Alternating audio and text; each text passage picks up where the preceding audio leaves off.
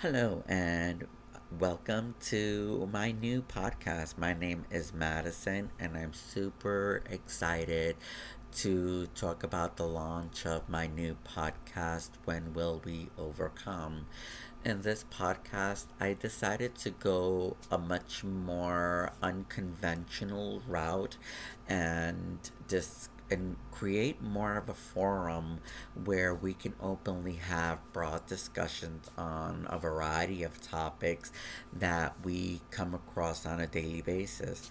Uh, topics that you know come to our mind consciously, subconsciously, things that we come across on a daily basis, or even conversations that we have with our loved ones, our coworkers, or even um, with everyday people.